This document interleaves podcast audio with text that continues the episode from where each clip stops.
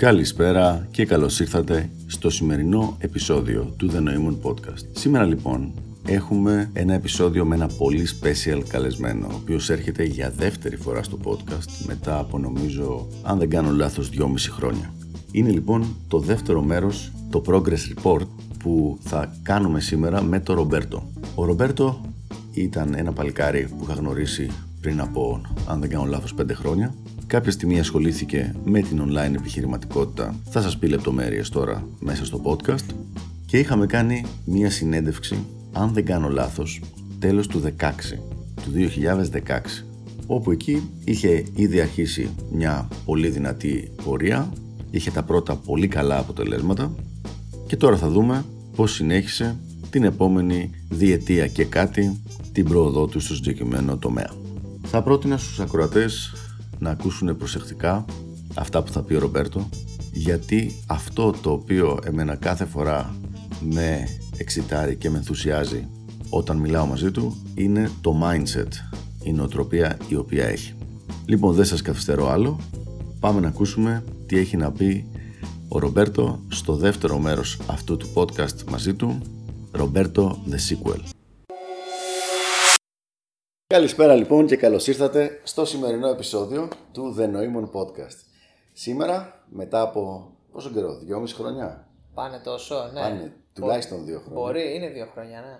Έχουμε τον Ρομπέρτο μαζί που είχαμε κάνει ένα επεισόδιο νομίζω το 17 ή τέλος του 16, ένα από τα δύο ήταν, που είχε ξεκινήσει τότε και μάλιστα δεν είχε ξεκινήσει τότε. Τότε ήταν τα, οι πρώτες μεγάλες επιτυχίες στην πίσνα που είχε φτιάξει και είμαστε εδώ για να κάνουμε ένα catch-up γενικότερο και να δούμε πού βρίσκονται τα πράγματα στη ζωή τη δική του και επαγγελματικά και στα υπόλοιπα. Καλώς ήρθατε λοιπόν, Ρομπέρτο. Σε ευχαριστώ πολύ. Το sequel έχουμε δηλαδή. Το sequel έχουμε, ναι, το, νούμερο, το νούμερο 2. Για την ακρίβεια, δεν καλώς ήρθες εσύ. Καλώς ήρθα εγώ. γιατί ήρθα εγώ σε σένα αυτή τη φορά. Ξέρεις, όλη φάση μου άμεθο βουνό κτλ. Καλώς ήρθες, καλώς ήρθες. Λοιπόν, και είμαστε εδώ πέρα στην. Ε, να την πω βιλά. Εντάξει, ένα στο, στο σπίτι. Στο σπίτι. Στο σπίτι. Το οποίο είναι ένα πολύ ωραίο τεράστιο σπίτι. Δεν θα δώσω άλλες λεπτομέρειες για να μην μπορούμε να το βρούμε. Ε, με την πισινάρα του έξω, με έξτρα ορόφους, με μεγάλο, μεγάλους χώρους. Με τη γάτα του. Με τη γάτα του, η οποία με κυνηγάει γύρω-γύρω για κάποιο λόγο. λοιπόν, για πες μας τα τελευταία νέα σου, Ρομπέρτο. Από τότε που τα είπαμε, δηλαδή τελευταία διετία.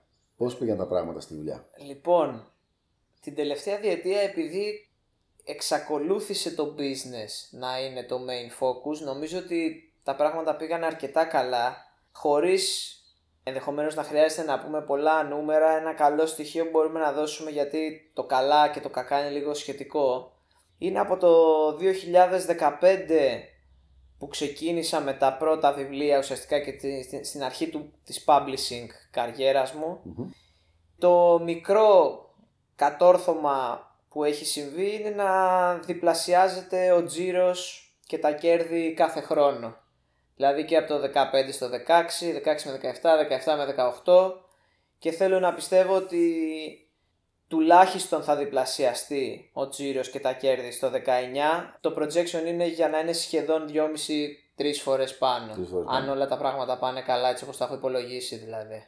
Όσοι έχουν ακούσει τα, το προηγούμενο επεισόδιο μας θα ξέρουν τι είναι αυτό που κάνεις αλλά επειδή έχουμε και πάρα πολλά καινούργια οι οποίοι μπορεί να μην το έχουν ακούσει, αδικαιολόγητα κατά την άποψή μου. Ωραία. Και τα δικά σου και τα επεισόδια με τον Pick Up Man θα πρέπει να τα ακούνε όλοι όσοι έχουν Θέλουν να βγάλουν λεφτά ναι, στη ζωή τους. Ναι, σίγουρα πρέπει να τα ακούνε. Ε, πες πολύ γρήγορα Ωραία. τι είναι αυτό το οποίο κάνεις, με δύο κουβέντες μόνο. Ωραία. Το business πρακτικά είναι ένα publishing house με τη μόνη διαφορά σε σχέση με ένα παραδοσιακό publishing house, ένα εκδοτικό οίκο δηλαδή, ότι ουσιαστικά εμείς δεν χρησιμοποιούμε τον συγγραφέα, τον πραγματικό για να προμοτάρουμε τη δουλειά του ή τουλάχιστον δεν το κάνουμε ακόμα γιατί είναι στα σχέδιά μας να το κάνουμε κάποια στιγμή και αυτό. Αλλά χρησιμοποιούμε συγγραφείς από τους οποίους έχουμε αγοράσει εξ ολοκλήρου τα δικαιώματα του βιβλίου, χωρίς royalties δηλαδή, χωρίς ένα μοντέλο με royalties που είναι το κλασικό και το διαδεδομένο.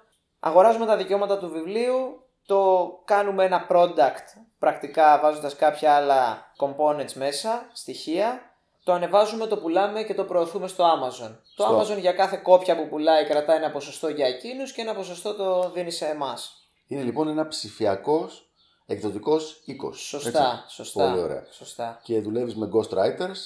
Οπότε, ας πούμε, τα νούμερα ξεκαθαρίζω ότι είναι τυχαία. Γράφει και ο άλλος ένα βιβλίο, του δίνεις 2-5 χιλιάρικα, ας πούμε, γι' αυτό.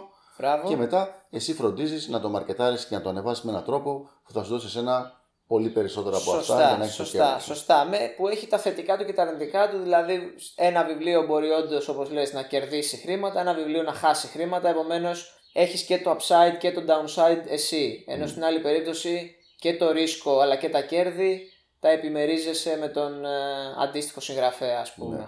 Πάρα πολύ ωραία. Και αυτό τώρα το ξεκίνησες εσύ πότε, Ρομπέρτο. Το πρώτο βιβλίο βγήκε Ιανουάριο, Δεκέμβριο, μάλλον τέλος, τέλος Δεκεμβρίου του 2014, αλλά πρακτικά αρχές του 2015 ξεκίνησε η δουλειά αυτή. Τότε διατηρούσα, νομίζω το έχουμε πει και στο προηγούμενο podcast, διατηρούσα και ένα pet shop, το οποίο μετά από, λι- από λίγους μήνες το άφησα, έφυγα δηλαδή από εκεί και ασχολήθηκα, από τότε ασχολούμαι εξ ολοκλήρου με το publishing πρακτικά. Πάρα πολύ ωραία. Οπότε είναι full μια τετραετία τώρα πια; Είναι γεμάτη τετραετία, ναι. 15, 16, Μάλιστα. 17, 18 plus. Τεσσερα, τεσσεράμιση χρόνια. Είναι 4,5 χρόνια, ναι. Και τώρα λοιπόν, μετά από αυτά τα χρόνια, τα 4,5 χρόνια, έχεις φτάσει σε μια φάση που δεν είσαι απλά άνετος, αλλά κάνεις αυτό που για τη συντριπτική πλειοψηφία του κόσμου θα μπορούσε να περιγραφεί ως ζωάρα.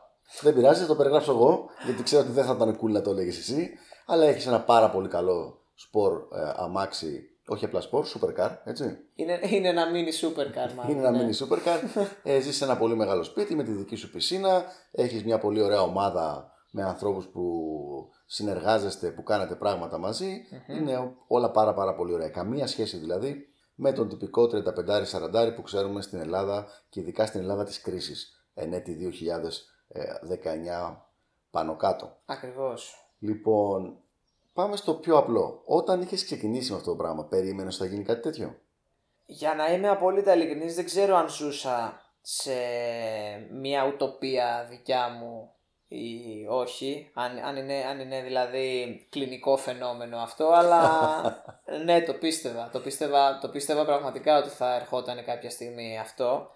Και μάλιστα όπως έλεγα όλα αυτά τα χρόνια, τα ενδιάμεσα, και ακόμα το πιστεύω. Δηλαδή θεωρώ ότι είναι η αρχή από όλο το potential αυτό που υπάρχει. Δηλαδή με όσους είχε τύχει να μιλήσω στο ενδιάμεσο, ακόμα και όταν τα results ήταν πενιχρά και υπήρχαν πάρα πολλές δυσκολίες, για να μην το πω πιο λαϊκά, ε, πάντα το πίστευα ότι θα, θα ξεπεραστεί κάποια στιγμή αυτό και ήμουνα, ήμουνα με κάποιο τρόπο μαγικά πεπισμένος από την αρχή ότι θέλει determination μόνο. Ναι, να περάσεις τα, τις δυσκολίες τις πρώτες Ναι. Και τώρα πια χωρίς να λέω ότι δεν υπάρχουν δυσκολίες από τις περιγραφές που μου έχεις κάνει, αλλά ε, τουλάχιστον οι δυσκολίες είναι δυσκολίες που αξίζουν και να ασχοληθεις και το σκόπ τους πια είναι αρκετά μεγαλύτερο από το να βγουν ας πούμε 200 ευρώ, ξέρω εγώ. Ναι, σωστά, σωστά. Δηλαδή, σε όλα τα επίπεδα νομίζω υπάρχουν δυσκολίες, αλλά είναι διαφορετική η δυσκολία του δεν έχω να πληρώσω τη ΔΕΗ μου, ας πούμε, ή το ρεύμα μου ή να βγω για ένα καφέ που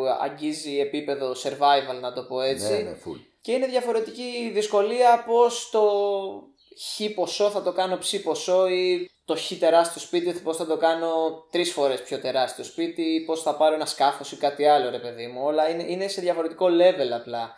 Αλλά δυσκολίες υπάρχουν ή όταν έχεις να μανατζάρεις 6-7 άτομα πώς δεν θα αντιμετωπίζεις προβλήματα εκεί και πώς αυτούς τους 7 θα τους κάνεις 10 ή 12 ή 15 ή οτιδήποτε. Δηλαδή ώστε να γίνει κι άλλο scale η, η το, business. το business, ακριβώς, ακριβώς, ακριβώς. Α, ε, Ένα, δηλαδή μιας και το ανέφερες τώρα, ακόμα και ένα, ένα μεγάλο unknown για μένα που μου πήρε πολύ καιρό να το βρω και να το δουλέψω ήταν πώς θα κάνω να αφαιρέσω εμένα από την εξίσωση που δημιουργούσα bottleneck το τελευταίο διάστημα και ακόμα υπάρχουν κάποια πραγματάκια στα οποία δημιουργώ bottleneck γιατί δεν έχω βρει έναν effective τρόπο και efficient τρόπο να με αφαιρέσω από την εξίσωση βασικά. Είναι κάτι το οποίο το βλέπω και εγώ στα, δι- στα δικά μου τα επιχειρηματικά, ότι όταν εγώ είμαι off, για οποιοδήποτε λόγο, μπορεί να λείπω, να είμαι λίγο συναισθηματικά, να μην έχω όρεξη, να βαριέμαι, να έχω αρρωστήσει οτιδήποτε, ξαφνικά όλα ψιλοσταματάνε. Ναι, Δηλαδή, πολύ λίγα πράγματα μπορεί να γίνουν χωρίς έστω την διακριτική επίβλεψη. Σωστά, σωστά, σωστά. Οπότε, ναι, αυτό είναι, το καταλαβαίνω ότι είναι ένα μεγάλο challenge. Τώρα, βέβαια, αν το πούμε αυτό και ακούει κάποιο παιδάκι που είναι υπάλληλος ή που δεν έχει δουλειά, Μμμ. λέει, θα σου λέει τι λες, ρε μας τώρα; Ναι, Εδώ πράγματι. δεν έχουμε να φάμε, ας πούμε, και μα λες για, το... Πράγματι. για τέτοια πράγματα. Οπότε Πράγματι, είναι λίγο πράγματι. σχετικό με τη φάση στην οποία βρίσκεται ο καθένας. Ναι, ναι, ναι, γιατί όπως αγχώνει κάποιον το ότι δεν έχει να βγει για καφέ ή εμένα το χ πρόβλημά μου, έτσι αγχώνει τον Μάσκ πότε θα εκτοξεύσει τον επόμενο πύραυλο για να μας πάει στην ανθρωπο... στη- Ναι. στον Άρη ή τον Μπράνσον τι έχει γίνει με το άλλο διαστημόπλαιο που φτιάχνει. Μα για, για αυτούς είναι actual προβλήματα. Για εμάς δυστυχώς δεν είναι ακόμα. Αλλά ο καθένας ναι, έχει τα αντίστοιχα προβλήματα ή προβληματισμούς, να το πω πιο σωστά, στο, στο level που βρίσκεται. Μου αρέσει το level που συζητάμε, είναι το level του, του διαστημοπλίου πια. Ναι, Ότι ναι, είμαστε. ναι, ναι, ναι, ναι, σωστό, σωστό. Όταν Μα ξεκίνησες- Δεν πρέπει να έχουμε κάτι να κοιτάμε Ναι, αυτό είναι σίγουρο. ψηλά και Αυτό είναι μακριά, ας σίγουρο. πούμε. Όταν ξεκίνησες, πώς, όχι πώς σου ήρθε η συγκεκριμένη ιδέα, αλλά υπήρχε κάποιος που σε επηρέασε, ας πούμε, για να ξεκινήσεις μια τέτοια προσπάθεια; Κοίταξε, θα ήταν άδικο ούτως ή άλλως να μην κάνω μια αναφορά στην κοινότητα as a whole και στο Athens Lair και τα λοιπά που ήταν το πρώτο πρώτο influence που είχα όχι τόσο στο επιχειρηματικό αλλά στο κομμάτι της αυτοβελτίωσης έτσι Ναι, ναι. Ε, meaning ότι αν δεν υπήρχε αυτό το context να βρεθώ εγώ εκεί μέσα, πιθανότατα ακόμα και τώρα πέντε χρόνια μετά να πάλευα με το pet shop και να προσπαθούσα με ροδούλη με ροφάι να δω πώς θα, τη, πώς θα τη βγάλω.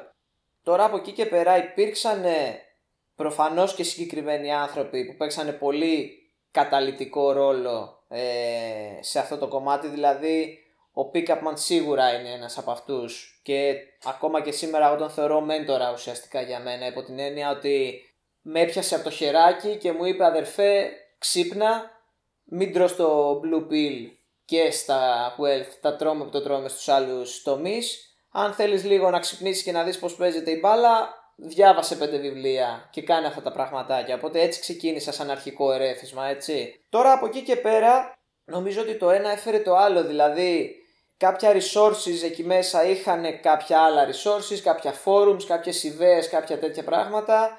Οπότε αφού το έψαξα λίγο περισσότερο, μία από αυτές τις ιδέες σχετικά τυχαία ήταν το digital publishing πρακτικα Αλλά όπως νομίζω πολύ σωστά λένε όλοι όσοι τα έχουν καταφέρει στη ζωή τους και τους ψιλοαντιγράφω στη φράση αυτή, ideas are cheap βασικά. Ναι, ναι, το ναι, execution σωστά. είναι που, Κάνει όλη τη που διαφορά. κάνει όλη τη διαφορά ακριβώς. ακριβώς. Και όταν το ξεκίνησες, λοιπόν, αυτό είπες η πρώτη, το πρώτο published book ήταν τέλος του 14, αρχές του 15. Ήταν Δεκέμβρη του 14, αρχές του 15 σε, σε non-fiction Α, σε non-fiction. κατηγορία τότε. Ναι, είχε ένα, ήταν ένα βιβλίο το οποίο είχε να κάνει με yoga αν θυμάμαι καλά ή με κάτι τέτοιο. Δεν το έχεις γράψει εσύ; Όχι, όχι, πάλι με ghostwriting. Ήταν γιατί εξ αρχής το μοντέλο στο οποίο δούλευα ήταν με ghostwriting γιατί ε- είναι το μόνο μοντέλο που μπορεί να κάνει scale πρακτικά. Ναι, ναι, ναι, κατανοητό. Και έψαξες λοιπόν μέσα στο Upwork, ας πούμε, βρήκες έναν ghostwriter, έκανες εσύ ο ίδιος τις διαπραγματεύσεις Σωστά. και του λες, αδερφέ, κάνε με αυτό το βιβλίο. Σωστά. Θυμάσαι πόσα σου είχε ζητήσει τότε εκείνος για το πρώτο; Πάνω κάτω θυμάμαι, πρέπει να έχει κοστίσει γύρω στα 100 δολάρια μαζί Α, με τόσο ένα λίγο. καλό- Ήταν, ήταν πολύ, πολύ λίγο, ναι. Μπράβο. Ήταν, ήταν πολύ λίγο. Και το ανέβασες λοιπόν μετά πάνω εσύ και άρχισε σιγά σιγά να Χαμός, τα, τα πειραματίζει. εκατομμύρια Τα εκατομμύρια άρχισαν να σκάνε. άρχισαν να σκάνε. ναι, ναι, ναι, ναι. Ερχόντουσαν, με παίρναν τις αντιπροσωπείες της Porsche και της Ferrari και μου Ε, Πάρτε λέγανε. πρώτα το, αυτό το χρώμα, βγήκε και το άλλο το Ναι, χρώμα. ναι, ναι, μήπως θέλετε το τελευταίο μοντέλο. Όχι, πέρα από ωραία από την πλάκα, αναλογικά δεν είχε πάει και τόσο άσχημα το πρώτο βιβλίο που είχα βγάλει. Και μάλιστα θυμάμαι ότι μέσα στον Ιανουάριο, νομίζω που το έκανα publish,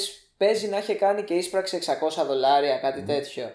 Το δεύτερο μήνα με κάνα δυο άλλα που έβγαλα πάλι πέρασε τα 1000 δολάρια, ή την πάντα και 1200 ή κάτι τέτοιο. Και ουσιαστικά ήταν ένα καλό incentive για μένα να πω ότι μάλλον κάτι υπάρχει εδώ ας πούμε για να το δω λίγο περισσότερο. Οπότε μετά από 3-4 μήνες έκανα focus 100% σε αυτό, άφησα το pet shop και κάπως έτσι ξεκίνησαν τα πράγματα. Αυτή τη στιγμή ασχολείσαι με fiction, έτσι. Δεν είναι ανάγκη να πούμε συγκεκριμένα. Ναι, ναι, γιατί. ναι. Μόνο Λοιπόν, fiction. Μόνο, fiction. μυθιστορήματα δηλαδή πρακτικά. Μετά το πρώτο βιβλίο Yoga πήγες κατευθείαν σε fiction; Όχι, τα επόμενα 4 ή 5 νομίζω ήταν non-fiction. Αν θυμάμαι καλά, είχε και ένα με meditation, είχε και ένα για bodybuilding, είχε και ένα με κάτι συνταγές για smoothies, για παγωτά, για κάτι τέτοιο. Πρέπει να είναι 5-6 βιβλία τέλος πάντων, δεν τα θυμάμαι τώρα όλα να σου πω την αλήθεια. Αλλά ευτυχώς τότε βρέθηκε ένα opportunity θα το πω γιατί άλλαξε όλη, τη, άλλαξε όλη την ιστορία πρακτικά από εκεί και πέρα και έπεσε στα μάτια μου και στα αυτιά μου ένα online coaching που έκανε μια τύπησα η οποία δίδασκε πρακτικά, έκανε mentoring για, non, για, για fiction ε, publishing. Άσχετα το μοντέλο ε, το οποίο ακολουθούσε και ακολουθεί ίσως ακόμα και τώρα είναι τελείως ανορθόδοξο και δεν μπορείς να βγάλεις πολλά χρήματα με αυτό, γι' αυτό και το έχω αλλάξει εγώ τελείως, τελείως. Ε, ήταν αυτή που μου άνοιξε τα μάτια σε αυτό το, το κομμάτι, έτσι, δηλαδή τότε συνειδητοποίησα και εγώ και έμαθα ότι το fiction μπορεί να κάνει πολύ περισσότερο scale, καμία δηλαδή σχέση με το non-fiction Νομίζω για προφανείς λόγους, δηλαδή γιατί, επειδή κάποιος μπορεί να καταναλώσει πάρα πολλά βιβλία ουσιαστικά επειδή είναι ιστορίες, ενώ να διαβάσει ένα technical book, πόσα να διαβάσεις, με ένα, δύο, τρία, οπότε κάποια στιγμή σταματάς. Ε, άρα το κοινό και ο τζίρος που γίνεται είναι υπερπολαπλάσιος. Οπότε... Έχει δηλαδή πολύ μεγαλύτερο lifetime value per customer, customer lifetime value σίγουρα. Και πολύ περισσότερους customers, ε, ναι. ε, potential customers, έτσι. Οπότε αυτή μου άνοιξε τη φιλοσοφία ουσιαστικά και με πήγε προς την κατεύθυνση του fiction και εκεί δοκίμασα τα πρώτα δειλά βήματα να παίξω προς εκείνη την κατεύθυνση. Ουσιαστικά οι πρώτοι μήνες είχαν πάει αρκετά καλά, τώρα δεν θυμάμαι και όλα στα νούμερα επειδή πάνε χρόνια, αλλά μπορεί οι πρώτοι μήνες να είχα κάνει και κάποιο revenue της τάξης των 2-3 χιλιάδων δολαρίων το μήνα που ήταν ας πούμε σεβαστό για, τα, για την εποχη το οποίο όμως ήταν revenue, έτσι, για να ξεκαθαρίσουμε revenue σημαίνει έσοδα. Τζίρος, έσοδα. Ναι, ναι. Όχι, όχι κέρδη. Όχι κέρδη. Βέβαια, να πω την αλήθεια, τότε επειδή τα βιβλία που έγραφα ήταν μικρά και δεν είχα άλλους μηχανισμούς από πίσω, δεν είχα κάποιο marketing, δεν είχα τίποτα, τα περιθώρια κέρδους ήταν πολύ μεγάλα. Ήταν σχεδόν μόνο το κόστος του βιβλίου δηλαδή αφαιρούσα και όλο το υπόλοιπο ήταν κέρδος. Άρα μπορεί και από τα 3.000 τα 2 ή 2,5 να ήταν. Ναι, ήταν να ήταν κέρδος, income δηλαδή. Εκεί όμως έγινε μια ωραία μαγιά και το ωραία το λέω σαρκαστικά ας πούμε. Γιατί μετά από κάνα εξάμεινο, εφτάμινο που ήμουν εγώ μέσα στο κόλπο, το Amazon αποφάσισε να αλλάξει τελείως την πολιτική με την οποία πλήρωνε τα royalties. Και από εκεί που ουσιαστικά εσύ όταν κατέβαζες μια κόπια, το Amazon σου έδινε ε, 1,5 δολάριο flat με το, με το Kindle Unlimited ας πούμε το γαλάξανε και το κάνανε να πληρώνεσαι με τη σελίδα.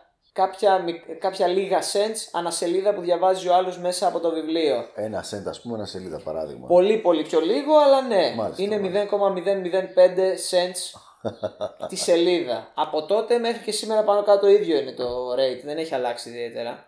Και οπότε, literally overnight, το income πήγε από τα 2-3 χιλιάδες στα 500 δολάρια ας πούμε το μήνα.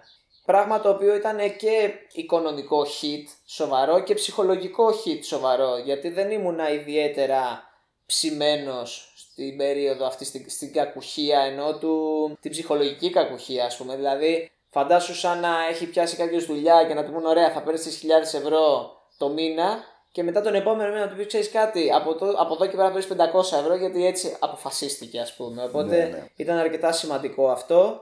Με πήγε πίσω αρκετούς μήνες προσπαθώντας να κάνω restructure όλο το μοντέλο. Από εκεί δηλαδή που τότε ένα καλό μοντέλο που δούλευε ήταν να βγάζεις πολλά και μικρά βιβλία.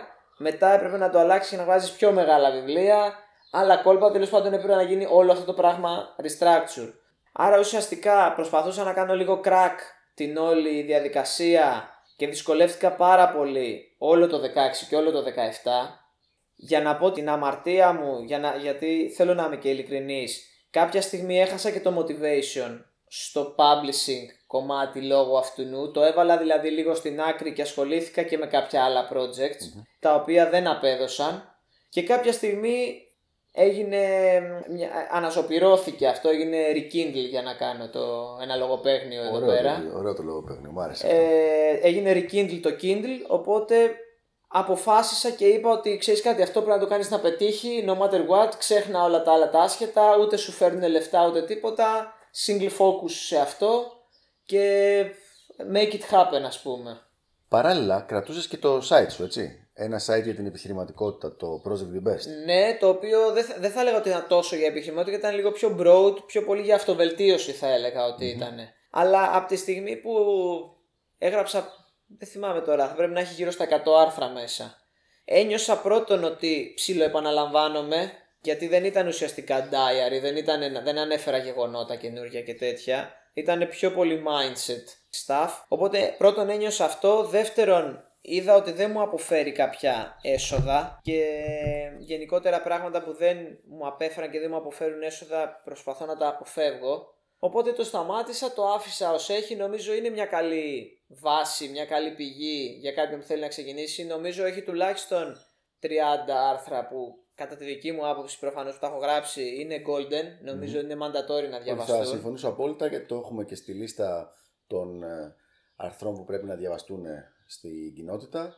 Ε, να πούμε το site άλλη μια φορά. Λέγεται projectbbest.com. Είναι τρεις λέξεις κολλημένες ουσιαστικά. projectbbest.com Και έχει πάρα πάρα πολύ ωραία άρθρα μέσα. Πώς το έχεις σκεφτεί όταν το έχεις ξεκινήσει το site; Ήταν δηλαδή ο σκοπός του να έχεις κάποια έσοδα από εκεί; Ήταν να κρατήσεις ένα δικό σου προσωπικό journal της βελτίωσής σου; Ήταν να γίνεις authority μελλοντικά στον τομέα του entrepreneurship ήταν πώς ήταν. Ναι, Όλα μαζί να ένας συνδυασμός, ένας συνδυασμός από, αυτό που, από αυτά που ανέφερες ήταν, αλλά δεν προσπάθησα ποτέ actually να το κάνω monetize. Δηλαδή έκανα κάποια δειλά βήματα με κάποιο coaching ε, στο Kindle κομμάτι, κάποια courses κτλ. κτλ.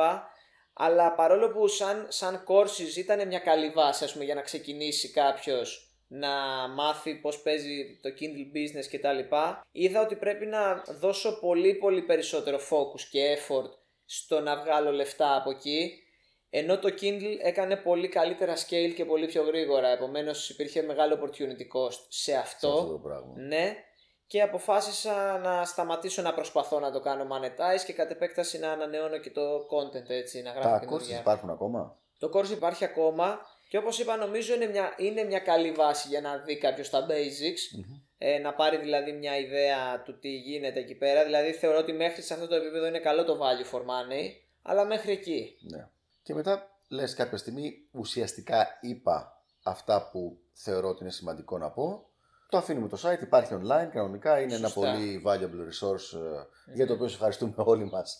Ναι, ναι, απλά συντηρείται online, συντηρείται online. εκεί πέρα, ναι. Ίσως κάποια στιγμή αν θεωρήσω ότι υπάρχει κάτι άλλο σημαντικό που δεν το έχω πει, να το πω, να γράψω κάποιο άρθρο. Όταν έγραφες, ότι μου έκανε εντύπωση ενώ έχει όλο αυτό το τρελό πρόγραμμα, γιατί έχουμε κρατήσει ρε παιδί με αυτή την επαφή που ε, έβλεπα το πρόγραμμά σου, που ήταν πάρα πολύ structured, ότι mm-hmm. έπαιρνες τόσο χρόνο από τη βδομάδα σου για να γράψεις το ή τα άρθρα για το site μέσα, γιατί ήταν πάρα πολύ ποιοτικά τα άρθρα. Ναι. Και στο δικό σου site και στο site του Pickup Man, ε, ήταν πολύ ποιοτικά τα άρθρα και καλογραμμένα. Ναι, Φαινόταν ότι δεν ήταν ότι απλά έγραψες, είχα μια καλή ιδέα, την πετάω στα γρήγορα και, έτσι και ξεμπερδεύω. Είναι, έτσι είναι. Και μάλιστα είναι ένας από τους λόγους που αναφέρω ότι είχε opportunity cost. Γιατί εμένα μου έπαιρνε σχεδόν μια Τετάρτη για να το γράψω αυτό το πράγμα. Γιατί όσοι έχουν ασχοληθεί με, με creative κομμάτι, δεν είναι μόνο οι δύο ή τρεις ώρες που θα κάτσεις και θα γράφεις. Είναι ότι πρέπει να το σκεφτείς, θα πρέπει να του κάνεις ένα editing, θα πρέπει να κάνεις ένα mini research. Οπότε έχει ένα ολόκληρο κομμάτι που πάει πριν και μετά και πρακτικά ήθελε σχεδόν μια αργάσιμη μέρα για να βγει το κάθε άρθρο, ας πούμε. Ναι. Ε, μια συχνότητα και μια έμφαση σε αυτή τη δουλειά που μπορεί να βγάλει άλλο ένα βιβλίο, ας πούμε, το μήνα. Αν, κάθε... αν έγραφα μόνος μου. Όχι αν έγραφες. Τόσες ώρες είναι δουλειά μιας ολόκληρης. Ναι, ναι, ναι. ναι, ναι, ναι, Τη ναι. εβδομάδα μπορεί στο τέλος του μήνα να σου βγάζει ένα βιβλίο ακόμα. Ε, δεν αποκλείεται. Δεν αποκλείεται. Ε, κατανοητό, λογικό είναι. Μετά ότι το opportunity cost γίνεται γίνεται δυσβάστα. Είπες λοιπόν ότι μετά το restructuring που έκανε το Amazon στο πώς πλήρωνε το, το publishing του, mm-hmm. ασχολήθηκες και με δύο-τρία άλλα πραγματάκια τα οποία τελικά they did not fly. Κάτι το οποίο δεν είναι καθόλου ντροπή. Είναι το πιο συνηθισμένο Σωστά. πράγμα. Τα περισσότερα Σωστά. δεν θα δουλέψουν ή δεν θα είναι για σένα. Ακριβώς. Ε, ακριβώς. Θες να πεις κάποια πράγματα, τι ήταν αυτά που δοκίμασες χοντρικά. Ναι, web properties ήταν πρακτικά όλα τα υπόλοιπα. Meaning ότι τι είναι ένα site ένα website το οποίο ανεβάζεις content, προσπαθείς να ταργκετάρεις κάποιους ανθρώπους Έστω, ας πούμε, λέμε ότι το content έχει να κάνει με nutrition. Mm. Προσπαθείς να γράψεις γράψεις κάποια άρθρα, κάποια resources που έχουν να κάνουν με καλύτερο nutrition και προσπαθείς να ταργκετάρεις ανθρώπους που τους ενδιαφέρει το καλύτερο nutrition. να τους δώσεις κάποιο content που τους ενδιαφέρει και να τους κάνεις με κάποιο τρόπο monetize. Αυτή είναι η, η, η λογική ας Μάλιστα. πούμε. Niche sites λοιπόν. Ναι, ναι, ναι, ναι, ναι, κάποιο niche site πρακτικά. ωραία. Για να είμαι ειλικρινής, δεν θεωρώ ότι ο λόγος που δεν δούλεψε ήταν ότι ήταν τόσο λάθος η επιλογή. Νομίζω ότι οι δύο βασικότεροι λόγοι που δεν δουλέψανε ήταν πρώτον ότι δεν ήμασταν εμείς determined enough και passionate enough για τα συγκεκριμένα νήσεις που επιλέξαμε για να τα κάνουμε να δουλέψουν και δεύτερον κάποια στιγμή βρέθηκε το, το killer opportunity που είναι το Kindle πρακτικά που ήταν πολύ δύσκολο και εξακολουθεί να είναι πολύ δύσκολο να βρεθεί κάτι άλλο αντίστοιχου ROI ας πούμε. Οπότε ξέρεις πάντα είχαμε αυτό το τέτοιο δηλαδή αφού δουλεύει τόσο καλά, τόσο εύκολα και τόσο, τόσο εύκολα σε εισαγωγικά το εύκολα Καταλαβαίνω πάρα πολύ καλά τι λες. ε, με τόσο καλό ROI αυτό γιατί να κάνουμε s- spread thin τα resources και τα λεφτά και το μυαλό και το time σε άλλα πράγματα που δεν έχουν αντίστοιχο Όχι, όχι, το ε, καταλαβαίνω τέλειο. και το σέβομαι αυτό. Είναι το ίδιο θέμα που έχω και εγώ με τη δική μου τη main business, να ξέρεις ποια είναι. Ότι όταν πια έχει χτιστεί σε ένα επίπεδο που βγάζει τόσο εύκολα χρήματα, το μόνο που χρειάζεται είναι scale με περισσότερα άτομα, αλλά όλα τα υπόλοιπα είναι φτιαγμένα, ότι σχεδόν οτιδήποτε άλλο μου φαίνεται ότι θέλει τεράστιο Ναι, τέτοιο. ναι. Συν το υψηλό ρίσκο που έχει το να μην πάει καλά. συν το Σωστά, όλο σωστά, αυτό το σωστά. πράγμα. Είναι, είναι, είναι ο ορισμός του opportunity cost. Ναι, βασικά. ορισμός, δηλαδή, ναι. αν δεν βρεθεί κάτι άλλο το οποίο να σου δείχνει ότι με το αντίστοιχο effort θα αποδώσει αντίστοιχα ή καλύτερα. Καλύτερα. Ναι, είναι, ναι, καλύτερα μάλλον γιατί με το αντίστοιχο έχεις και αυτό που έχεις. Είναι, είναι δύσκολο, ή μάλλον είναι λάθος να ασχοληθείς. Με κάτι παραπέρα. Μάλιστα. Ακριβώς, ακριβώς. Ε, στο προηγούμενο podcast μας είχες περιγράψει την καθημερινότητά σου, η οποία ήταν αρκετά σπαρτιάτικη σε εκείνη τη φάση τουλάχιστον. Για πες μας για την τωρινή καθημερινότητα, είναι αντίστοιχη; δεν είναι τόσο αυστηρή, για να είμαι ειλικρινής, και δεν είναι αυστηρή γιατί κατάλαβα κάποια στιγμή ότι έχω παρατήσει πολύ το social κομμάτι. Καλός ή κακός, εγώ δεν έχω βρει κάποιον τρόπο ή δεν έχω δει και κάποιον άλλο να το κάνει που να μπορούν να συνδυάζονται όλα μαζί. Δηλαδή να κάνεις αυτό που λένε οι Αμερικάνοι fire in, in all cylinders σε όλα τα μέτωπα μαζί. Ενώ έχω δει ας πούμε ότι το health και το wealth συνδυάζονται άψογα, το wealth με το social κάπου δυσκολεύονται να πάνε παρέα. Επομένως αφού ουσιαστικά μέσα στο 18 και τώρα αρχές του 19 λίγο έδωσα όλο μου το focus στο να κάνω delegate τα περισσότερα πράγματα από πάνω μου για να μην χρειάζεται να είμαι in the business αλλά να προσπαθώ να είμαι on the business αποφάσισα ότι ένα μεγάλο κομμάτι του χρόνου και του focus θα πρέπει να πάει στα- σε social aspects ας πούμε Μάλιστα. τα οποία είναι networking slash ε, females ή whatever έτσι δηλαδή πιάνει όλη την γάμα αλλά η ομπρέλα είναι το, το socializing in general ας πούμε Ναι, ναι. αυτό είναι το σημαντικό οπότε έγινα αρκετά λιγότερο strict στο business aspect αλλά έχω προσπαθήσει και έχω κρατήσει όλα τα rituals που είχα τα οποία μου δίνουν που με βοηθάνε ας πούμε health wise, clarity wise ή ξεκούραση wise να το πω έτσι Δηλαδή πρωινά ξυπνήματα, γυμναστική. πρωινά ξυπνήματα, γυμναστική, καλή διατροφή, περίπατη, βόλτες και τα λοιπά, αρκετό περπάτημα, όλα αυτά δηλαδή παραμένουν. Ε, καλός ύπνος, δηλαδή και κοιμάμαι νωρίς ακόμα και ξυπνάω νωρίς ακόμα. Ε, Έχω βάλει λίγο νερό στο κρασί μου ουσιαστικά για όποια social events χρειάζονται.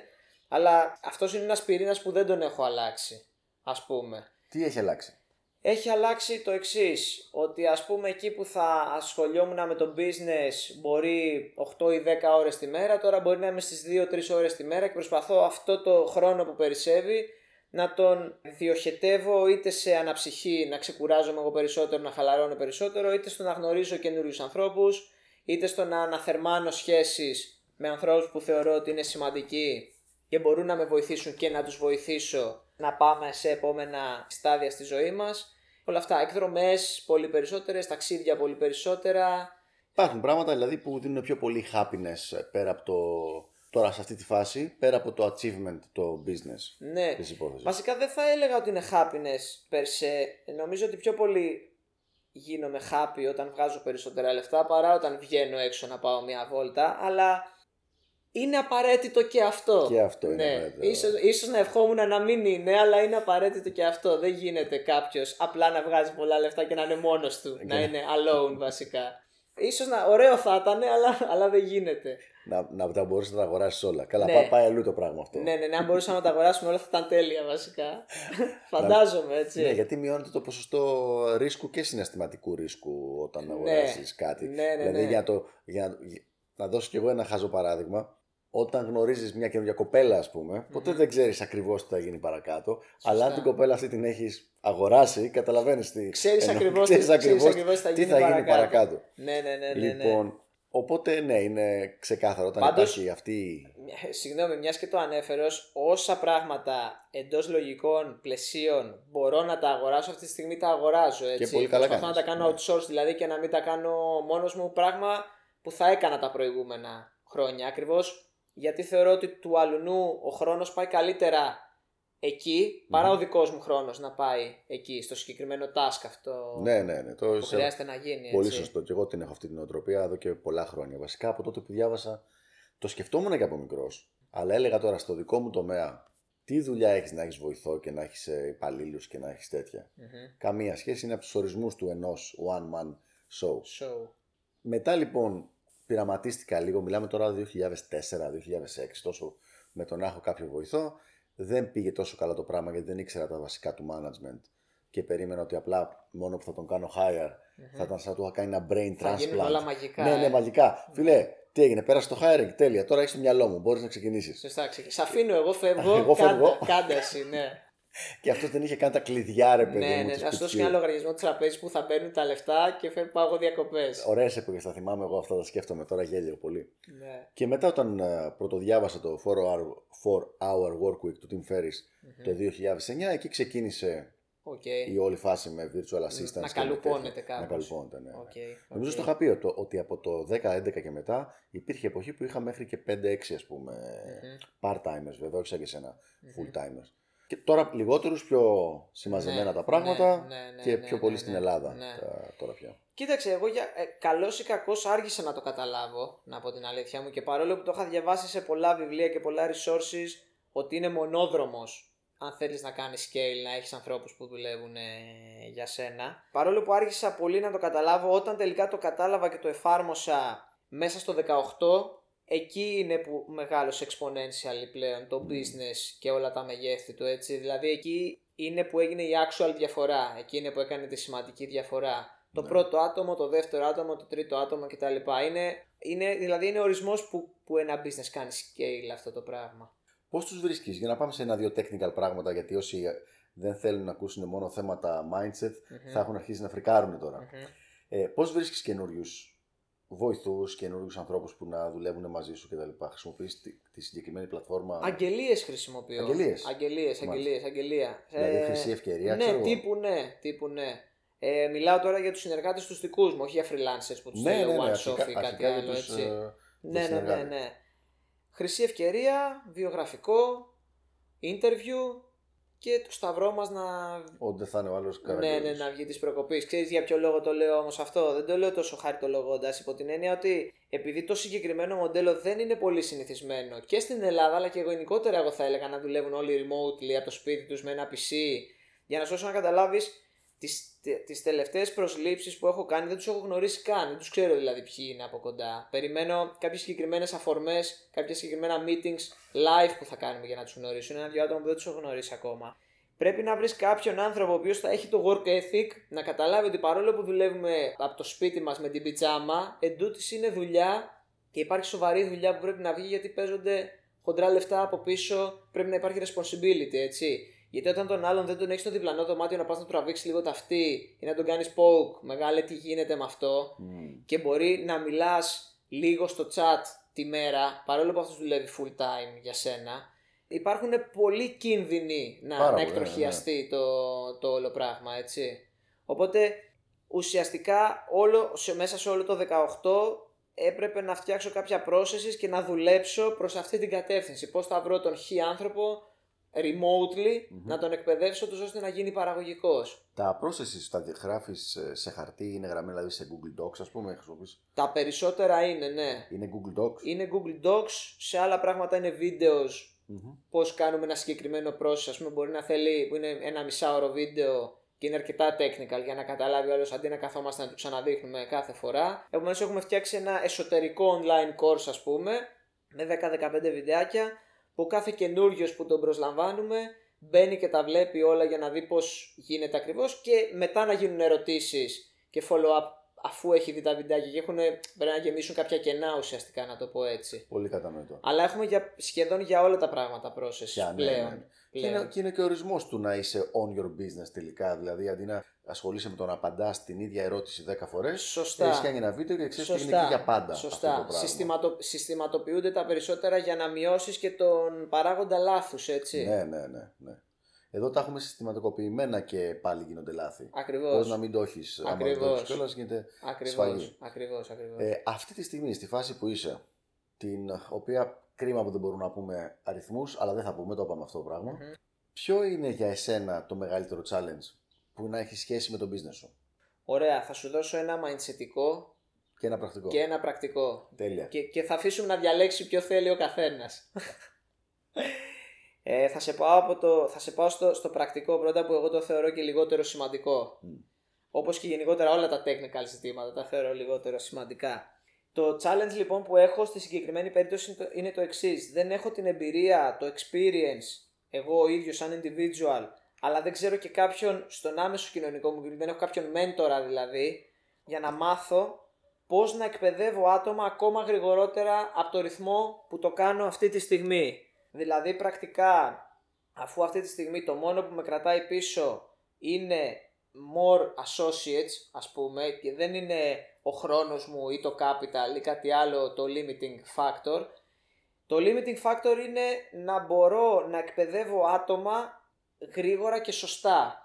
Δηλαδή ούτως ή άλλως μέσα στο, από, από μέσα του 18 μέχρι και σήμερα έχω πάρει 6 άτομα πρακτικά. Μέσα Συν- σε ένα χρόνο, έτσι. μέσα σε ένα χρόνο, σε λιγότερο ίσως έχουμε γίνει από μόνος μου που ήμουνα, έχουμε γίνει 7. Μισό λεπτό, μιλώντας για full time, γιατί πάντα είχες τους συγγραφείς, πάντα είχες τους copywriters. Αυτοί τους- πάντα είναι freelancers, δεν Freelancers. τους αναφέρω καν. Δεν τους μετράω καν μάλλον, είναι πάρα πολλοί όλοι αυτοί συνολικά. Αυτούς δεν τους μετράω καν. Μπορεί να έχουμε και 30 ghostwriters αυτή τη στιγμή, δεν τους πιάνω κάπου.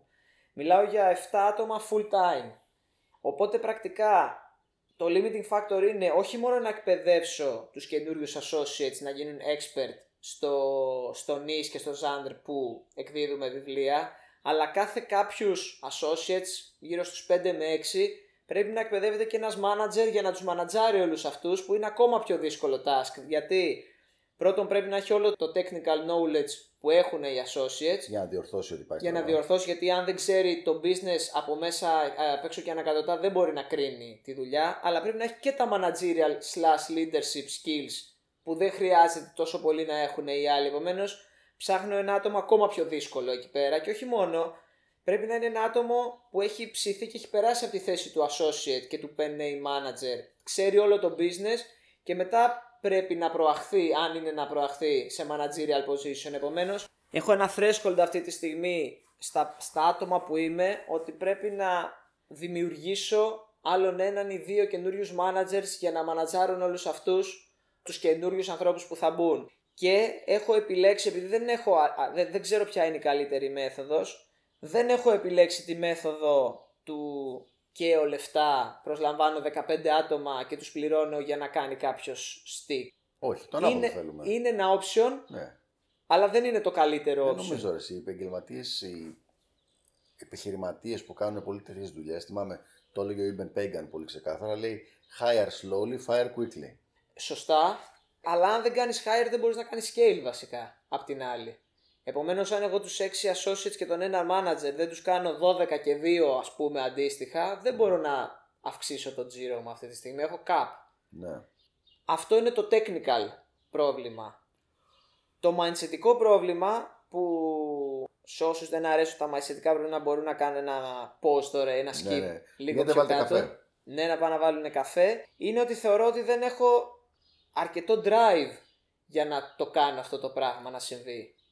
Τη δεδομένη στιγμή που μιλάμε. Ναι, ναι. ναι. Σε σχέση με το 14 ας πούμε που ήσουν γιατί πέραγες μια πολύ πιο δύσκολη φάση τότε. Σωστά. Και ήσουν με την πίεση. Ρε, Είχα να αντιμετωπίσω πιο basic προβλήματα να το πω έτσι. Είναι διαφορετικό πράγματι να μην έχεις να πληρώσεις τη ΔΕΗ και να σου κόβουν το ρεύμα και διαφορετικό να θες να διαλέξεις τι χρώμα Porsche θα πάρεις ας πούμε. Είναι άλλο, άλλου είδους πρόβλημα. Και ίσως το πρώτο να είναι πιο motivational από το άλλο, δεν ξέρω. Είναι σίγουρα πιο motivational. Αλλά ουσιαστικά αυτό που μου λείπει σε mindset επίπεδο είναι το drive αυτή τη στιγμή. Δηλαδή πρέπει να βρω κάτι το οποίο να με μοτιβάρει ακόμα πιο γρήγορα, αν θέλω να πάω ακόμα πιο γρήγορα, με τους ρυθμούς τους οποίους κινούμε. Το θυμάμαι και στο δικό μου το τομέα, όταν ήμουν μικρούλης και δεν υπήρχε ας πούμε αυτό το να με ξέρει ο κόσμος του τομέα, να υπάρχει το established, να είμαι established κτλ πολύ πιο μεγαλύτερο το motivation. Όχι ρε φίλε, πρέπει, θα πρέπει να τα καταφερω Είναι ξεκάθαρα τα, όχι τα βήματα, αλλά είναι ξεκάθαρα τα milestones. Είναι ρε παιδί μου το να βγάλω αυτό το πράγμα ή αυτό το εισόδημα ή να σωστά. βγάλω αυτό το πράγμα στην αγορά. Ή... Σωστά, σωστά. Ε, όταν τα κάνεις μετά αυτά με τα οποία μεγάλωσες σαν milestones τα έχεις πετύχει. Σωστά και όχι μόνο, αν, αν το πάω ένα βήμα παραπέρα, αν εγώ δεν καταφέρω να βρω άτομα σε, στον άμεσο κοινωνικό μου κύκλο, τα οποία να τα κοιτάω και να τρέμω μπροστά τους, να λέω αμάν αυτός είναι μεγαθύριο εδώ πέρα, αν, αν κρίνεις από όλο τον υπόλοιπο κοινωνικό κύκλο που έχει ο, ο καθένας, αν από τους 99% βγάζεις 30 φορές περισσότερα λεφτά, είναι πολύ δύσκολο να βρεις από μόνο σου ένα εσωτερικό κίνητρο. Όχι, είσαι εσύ το μεγαθύριο για τους άλλους. Ακριβώς. Ναι, ακριβώς. αυτό είναι το Ακριβώς. Δηλαδή, αν υπάρχει κάποιος που υποφελείται, είναι οι άλλοι που σε ξέρουν και σε βλέπουν και λένε Αχ, να γίνουμε. Αν δεν βρεις και εσύ κάποιον τέτοιο αντίστοιχο, το willpower το δικό σου είναι δύσκολο να φτάσει για να σε πάει στην επόμενη, στο, στο επόμενο βήμα, ας ναι, πούμε. Ναι, παραμένει μόνο η δύναμη των rituals και των habits που έχεις στήσει. Ναι, τα οποία δεν αλλάζουν και δουλεύουν compoundly υπέρ σου αλλά αν θέλεις ο ρυθμός να αυξηθεί, πρέπει να κάνεις κάτι δραστικό προς αυτή, τη, προς αυτή την κατεύθυνση ουσιαστικά. Κατανοητό, κατανοητό. Οπότε δύο λοιπόν προβλήματα. Το ένα είναι το πιο πρακτικό, το να βρεις κάποιους ανθρώπους και πώς θα τους εκπαιδεύσεις πιο γρήγορα ώστε να μπορέσει να αυξάνεται το ανθρώπινο δυναμικό. Mm-hmm. Υποθέτω ότι έχεις κάνει τους αριθμούς σου, ξέρεις ρε παιδί μου, ότι για κάθε άνθρωπο που μπαίνει στην εταιρεία και τον πληρώνεις, παράδειγμα, λέω εγώ τώρα, 500 ευρώ το μήνα, mm-hmm. αυτός σου βγάζει 5 χιλιάρικα το μήνα ώστε να, σωστά, να καταλαβαίνεις το. Σωστά. Το σωστά. Κάπως έτσι, το, κάπως έτσι είναι ο, κάπως έτσι είναι ο υπολογισμός και πρακτικά είναι το limiting factor στο πόσα releases βιβλίων θα γίνουν, έτσι. Δηλαδή, ναι. αν εγώ πω ότι φέτος θέλω να κάνω 100 που λέει ο λόγος, αν ήθελα να κάνω 200 releases, αναγκαστικά θα έπρεπε να έχω διπλάσιο, δυναμικό. Προσωπικό. Ακριβώς. Βέβαια, για την ακρίβεια δεν ξέρω αν είναι βέβαια υποθέτω ότι με κάθε καινούριο άτομο, όπως γίνεται και σε μια παρέα, έτσι. Mm-hmm. Οι πιθανότητες κάτι να πάει στραβά και η ομοιότητα του, του συστήματος να διασπαστεί και να υπάρχει μια αυξημένη εντροπία. Αυξάνονται. Αυξάνεται. Δεν το συζητάμε ότι ναι. είναι, είναι νομοτελειακό βασικά αυτό σχεδόν, θα έλεγα. Και γι' αυτό έχω κάνει κι εγώ μία σύμβαση άτυπη με τον εαυτό μου ότι καταλαβαίνω ότι σιγά σιγά θα χαλάει το quality των ατόμων αλλά θέλω να πιστεύω ότι θα το υπερκερνάω κάπως με τον αριθμό. Δηλαδή μπορεί ο νούμερο 2 employee να ήταν το 90% του εαυτού μου, ο νούμερο 3 να είναι το 89% του νούμερο 2 mm. και ούτω καθεξής. Αλλά πρακτικά δεν γίνεται αν δεν αυξηθούν τα άτομα να αυξηθεί ο τζίρος. Ναι. Δεν, δεν υπάρχει δηλαδή άλλη μέθοδος. Τουλάχιστον στο, με τη γνώση που έχω εγώ αυτή τη στιγμή που δεν ξέρω πώς μπορώ να πάρω ένα pen name και να το κάνω να είναι Tolkien ας πούμε ή ε, Stephen King ή Dan Brown, έτσι. Είχαμε και την παρέμβαση από τη Γάτα. Ναι, ναι. Είχε, Νομίζω ότι, ότι ήταν φαν του Stephen King και του Dan Brown. Ήταν. Ναι, ναι, ναι, κάπου εκεί. Κάπου, εκεί. τα δύο. Κάπου εκεί. Μάλιστα. Άρα κάνω σακάπ το γεγονός ότι το quality σιγά σιγά θα πέφτει επειδή πρέπει να προσθεθούν καινούργια άτομα. Όσο μπορώ να το διασφαλίσω, θα το διασφαλίσω, αλλά. Και το ωραίο τουλάχιστον είναι ότι έχοντας managers, τώρα είναι αυτή λίγο το πακέτο το να τρέινάρουν τον άλλον μέχρι να σου πούνε τελικά δεν μας κάνει αυτός. Κάπως έτσι. Είναι. Οπότε κρατάς το δικό σου willpower, το οποίο επειδή είσαι στην κορυφή πρέπει να, είναι, να υπάρχει. Σωστά. Δεν μπορεί να το τρώσει σε βλακίες δηλαδή. Και σε... Σωστά, σωστά. Και, και ο χρόνος αλλά και το willpower όντως δεν μπορεί να. Δεν, δεν, δεν είναι σωστό να πηγαίνει προς το. Α πούμε, γιατί δεν μιλήσαμε με αυτό το συγγραφέα και γιατί τον αφήσαμε να μας καθυστερήσει το βιβλίο και οποιοδήποτε τέτοιο που είναι λίγο πιο small scale problems. Γιατί κάποιος πρέπει να ασχοληθεί και με τα πιο large scale problems. Ακριβώς τι γίνεται, το τι γίνεται παρακάτω. Ακριβώς, ακριβώς. Ποιος είναι ο επόμενος στόχος, Ρομπέρτο; Δηλαδή, τι είναι αυτό το οποίο σε φτιάχνει αυτή τη στιγμή σαν ε, τέτοιο; Θες να μιλήσουμε για τα μάξι.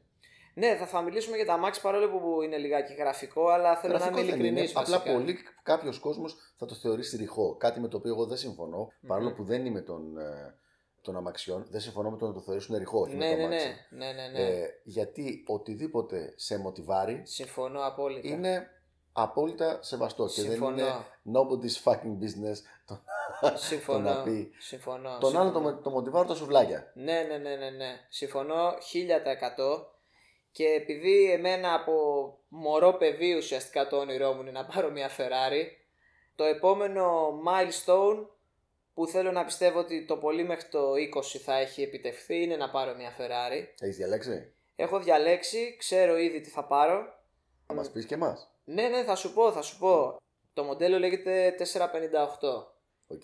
Απλά αυτό που σκέφτομαι αυτή τη στιγμή είναι αν θα είναι Spider Cabrio ή αν θα είναι κλειστό. Αναρωτιέμαι. Δεν ξέρω, δεν έχω καταλήξει ακόμα. Κάθε μέρα αλλάζω άποψη, να σου πω την αλήθεια. Το σημαντικό, κοίταξε να δεις, είναι και γι' αυτό νιώθω ότι λίγο ελαφρώς χαλαρώνω. Το σημαντικό είναι ότι και τώρα θα μπορούσα να την πάρω. Σήμερα που μιλάμε, να πάω να δώσω το 150 χιλιάρικα για να την πάρω. Αλλά δεν θα ήταν financially wise, Μμμ. γιατί δεν έχω εκατομμύρια στην άκρη για να πω και δίνω και 150 χιλιάρικα τι έγινε. Αλλά βλέπω ότι όσο πλησιάζει η ημερομηνία και η μέρα για να την πάρω και όσο πιο απτό γίνεται και φεύγει από τη σφαίρα του ονείρου και, και έρχεται στην πραγματικότητα, τόσο λιγότερο σημαντικό είναι στο, στο μυαλό μου μέσα σαν συνέστημα. Δηλαδή θα την πάρω και θα τελειώσει και το ξέρω και θα ηρεμήσω που το λέω από 6 χρονών ότι θέλω να πάρω μια Ferrari ε, αλλά θεωρώ ότι τη μέρα που θα πάω δεν θα είναι τόσο σημαντικό στο μυαλό μου ή συναισθηματικά όσο ήταν 10 χρόνια πριν ή 5 χρόνια πριν. Ναι, που Ή ήταν δεν- ένα άπιαστο. ας Άπιαστο πούμε, όνειρο ήταν πρακτικά μέχρι πριν λίγο καιρό. Ναι, ήταν άπιαστο όνειρο. Γιατί τα έχουμε ξαναπεί. Καλός ή κακός το conditioning αυτό σου λέει ότι είναι ένα άπιαστο όνειρο και ότι και τρεις ζωές να δουλεύεις δεν γίνεται να το κάνεις. Και όντως δεν γίνεται να το κάνεις αν παίρνεις 600 ευρώ το μήνα. Ε, Θες- καλά, εννοείται. θες όντως τρεις ζωές και δεν σου φτάνουν μάλλον. Θες πολλών τρεις ζωές για να το κάνεις. Οπότε από αυτή την έννοια είναι όντως unthinkable. Αλλά ευτυχώς τα πράγματα ήρθαν έτσι που δεν είναι πλέον unthinkable. Είναι matter of time, ας πούμε. Λέγοντας λοιπόν ότι τα πράγματα ήρθαν έτσι. Και ξέρεις τώρα ότι έχουμε στην κοινότητά μας, αν και το podcast το ακούει πολλοί κόσμος εκτός κοινότητας. Έχουμε λοιπόν στην κοινότητά μας πολλά Ναι, παιδιά. συγγνώμη, να πω μια παρένθεση. Θα ήταν όντως κρίμα να, το, να μην το ακούνε Ναι, άνθρωποι εκτός κοινότητας. Όχι, Το ακούνε, όχι το επειδή ακούνε. η κοινότητα δεν είναι καλή, επειδή είναι πιο περιορισμένη. Συμφωνώ, συμφωνώ απόλυτα. Και όσο περνάει ο καιρός, το ακούνε και όλο και πιο πολύ εκτός κοινότητας. Λοιπόν, έχουμε πολλά παιδιά οι οποίοι τώρα και ηλικιακά και επί- πιο σημαντικά από θέμα mindset κάνουν τα πρώτα τους βήματα πέρα από το κλασικό παραδοσιακό ελληνικό social conditioning. OK. Τι θα έλεγες σαν μια πρώτη συμβουλή σε αυτά τα παιδιά; Ωραία. Καταρχήν, για να κάνω μια μικρή, κατά την άποψή μου, διόρθωση, δεν είναι ελληνικό το conditioning αυτό. Είναι παγκόσμιο conditioning αυτό. Κοίτα, εδώ μπορεί να έχουμε μια μικρή διαφωνία όσο αφορά το scope της απάντησης.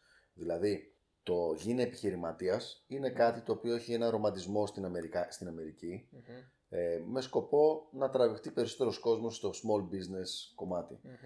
Ενώ στην Ελλάδα νομίζω ότι όλοι μας ξέρουμε ότι το ιδανικό για τη συντριπτική πλειοψηφία του κόσμου Να μπεις στο δημόσιο. να μπεις στο δημόσιο, ναι. Ειδικά πριν την κρίση δηλαδή, άμα έμπαινες στο δημόσιο, ήσουνα ο βασιλιάς. Λέει φίλε, τελείωσε το θέμα, είσαι στην κορυφή Οκ. του παγόβουνου. Όχι, κοίτα, I- I'll give you that που λένε, αλλά θα, να, θα αναφέρω ένα μικρό αστείο περιστατικό τέλος πάντων για να κάνω λίγο το point μου. Όντας λοιπόν στη Γερμανία πριν 2-3 μέρες που είχαμε πάει εκδρομή με το Porsche Club στο εργοστάσιο της Porsche. Με το μείνα- pick up man είχατε πάει. Ναι, Ναι, ναι. ε, μείναμε σε ένα ξενοδοχείο και πιάσαμε κουβέντα με μια, με, τη, με μια κοπέλα που δούλευε εκεί πέρα στο ξενοδοχείο. Λοιπόν, συμπαθέστατη ας πούμε κατά τα άλλα. Μας λέει, Α, είστε από το Porsche Club και τα λοιπά. Λέμε ναι. Όπως ήρθε τέλος πάντων η κουβέντα λοιπόν, εγώ έχω στο μυαλό μου και μάλλον ισχύει κιόλας ότι οι Porsche στη Γερμανία είναι λιγάκι πιο φθηνέ από ότι είναι στην Ελλάδα. Λόγω πολύ ψηλή φορολογίας εδώ πέρα, περίεργης κτλ. κτλ.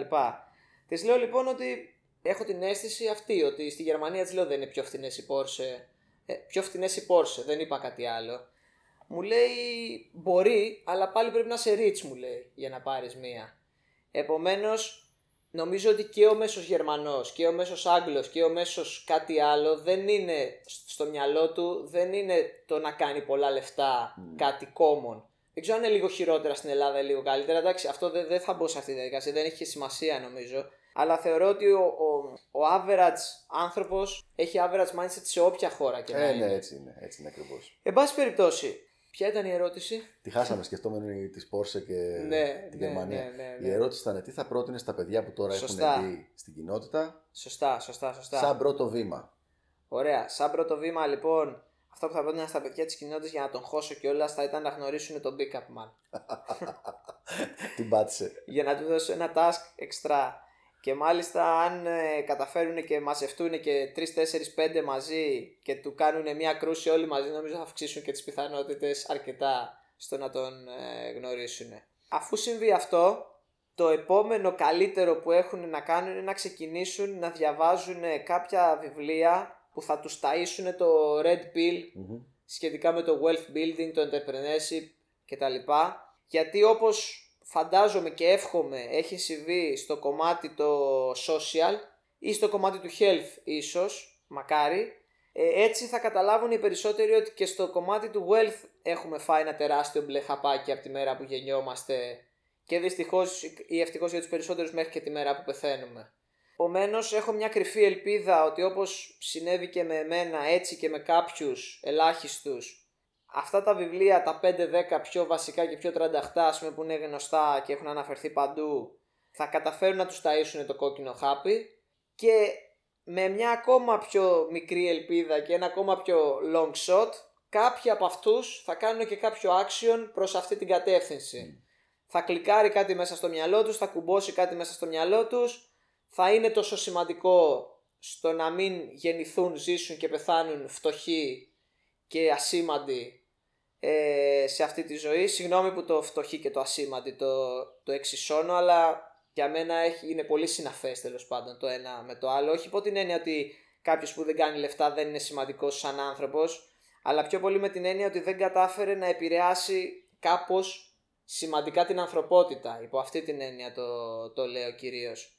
Προφανώς και αυτή για κάποιους είναι σημαντική. Επομένως θα κλικάρει hopefully στο μυαλό κάποιου και θα πει μεγάλε πρέπει να πάρω action και να τα γαμίσω όλα ουσιαστικά. Και να βγάλω λεφτά και να κάνω lifestyle γαμάτο και κάποια στιγμή να φτάσω να είμαι financially free ούτως ώστε να μην αγχώνομαι πλέον για τα λεφτά. Αν θέλω να δουλεύω σε κάτι να δουλεύω, αν δεν θέλω να μην δουλεύω.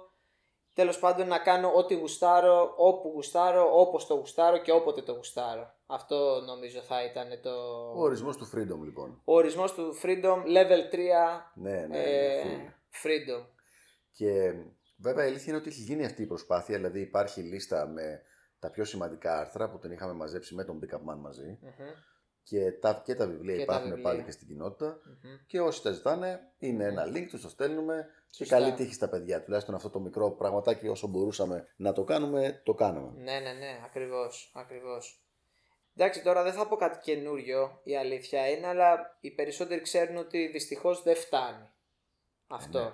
Και επειδή και η κοινότητα, αλλά και γενικότερα ας πούμε, στην κοινωνία τα ποσοστά που τα καταφέρουν στη ζωή τους και που δεν τα καταφέρουν πάλι κάτω πάλι σταθερά, ε, δυστυχώς οι πιθανότητες είναι υπέρ του να μην καταφέρει κάποιος κάτι. Δηλαδή και στατιστικά αν το δούμε έτσι.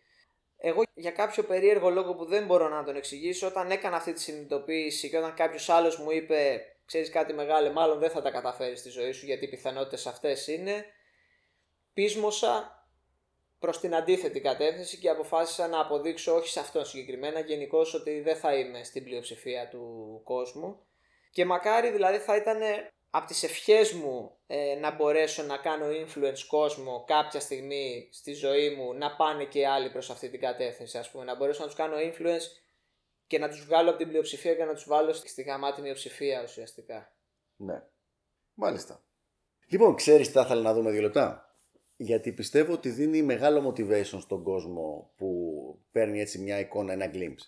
Πες μας μερικά πράγματα για το πώς έχει αλλάξει το lifestyle σου σε σχέση με παλιότερα σε σχέση με πριν από τέσσερα χρόνια, ας πούμε. Όταν Μόλις βγήκε το πρώτο γιόγκα βιβλίο. Ναι. Και λες, εγώ θα είμαι, θα με ξέρουν όλοι τώρα σαν τον τύπο που βγάλει το βιβλίο για τη γιόγκα. Για τη γιόγκα. Ναι. Σε τι φάση ήσουν τότε, Δηλαδή, πού ζούσες; Ωραία. Ωραία ερώτηση είναι αυτή. Τότε ζούσα σε ένα σπίτι, ένα διαμέρισμα αξιοπρεπές κατά τα άλλα, αλλά μικρό διαμέρισμα στην Νίκαια. Η μάνα μου δεν νομίζω να ακούσει αυτό το podcast, αλλά μάνα, sorry, η Νίκαια δεν είναι περιοχή της προκοπής. Είχα ένα φτηνό αμαξάκι, 20 ετίας σχεδόν, δηλαδή το είχα πάρει το 2000, οπότε ήταν 15 ετών τότε. Μάρκα. Ένα Fiat, ένα Fiat Punto. Η πλάκα είναι ότι ακόμα το έχω, πάντως. Νομίζω ότι δεν θα το πουλήσω ποτέ αυτό το αυτοκίνητο, θα το έχω για πάντα. Να το βάζεις δίπλα στην Porsche και δίπλα στη Ferrari απλά για τη φωτογραφία πριν Για τη, μετά. φωτο- για τη φωτογραφία πριν και μετά, ναι, ίσως δεν έχεις άδικο.